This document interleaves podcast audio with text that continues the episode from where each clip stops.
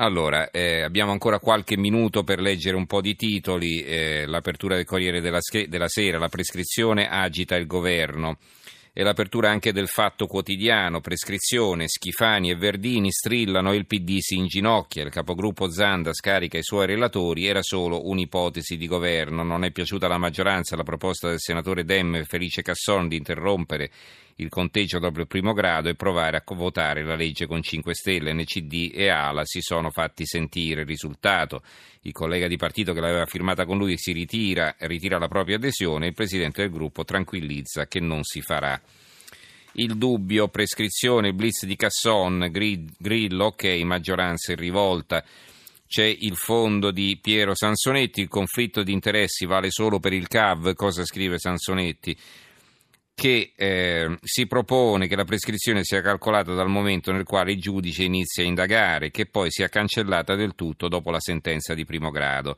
Siccome oggi la legge stabilisce che la prescrizione scatta dopo sei anni per i reati minori, dopo dieci o vent'anni per i reati più importanti, tanto per capirci, per omicidio stradale la prescrizione scatta dopo sedici anni, per i reati di corruzione può arrivare a vent'anni, questo vuol dire che la possibilità di ottenere la prescrizione in caso di processi lunghissimi sarà praticamente zero e dunque l'imputato sarà lasciato nelle mani dell'accusa senza limiti di tempo. L'appello per un reato commesso, poniamo dieci anni fa, si può tranquillamente celebrare nel 2030 o nel 2040 senza violare quell'articoletto della Costituzione 111 che ne impone la ragionevole durata. L'apertura della Gazzetta del Mezzogiorno, scontro sulla prescrizione, l'ira di Alfano, il PD ritira l'emendamento residuo giustizialista.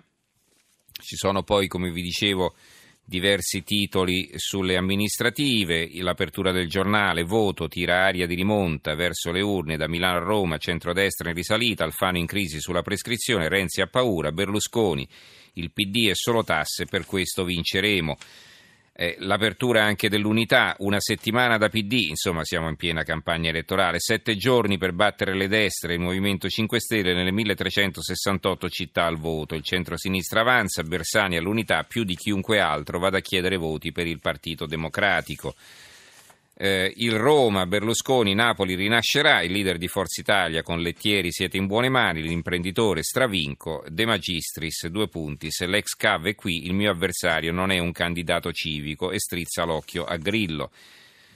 E il tempo, eh, Marchini evidentemente eh, si è risentito di quel che ha detto Berlusconi l'altro giorno, Alfio Marchini al tempo, al ballottaggio Berlusconi voterà per me, quindi non c'è pericolo che vada al ballottaggio alla Meloni, questo dice Marchini in sostanza.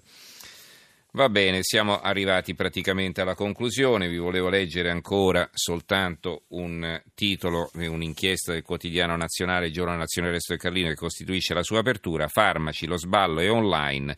L'inchiesta abbiamo comprato sul web i medicinali con cui si drogano i ragazzi, prezzi bassi, zero controlli, l'intervista io schiavo degli analgesici.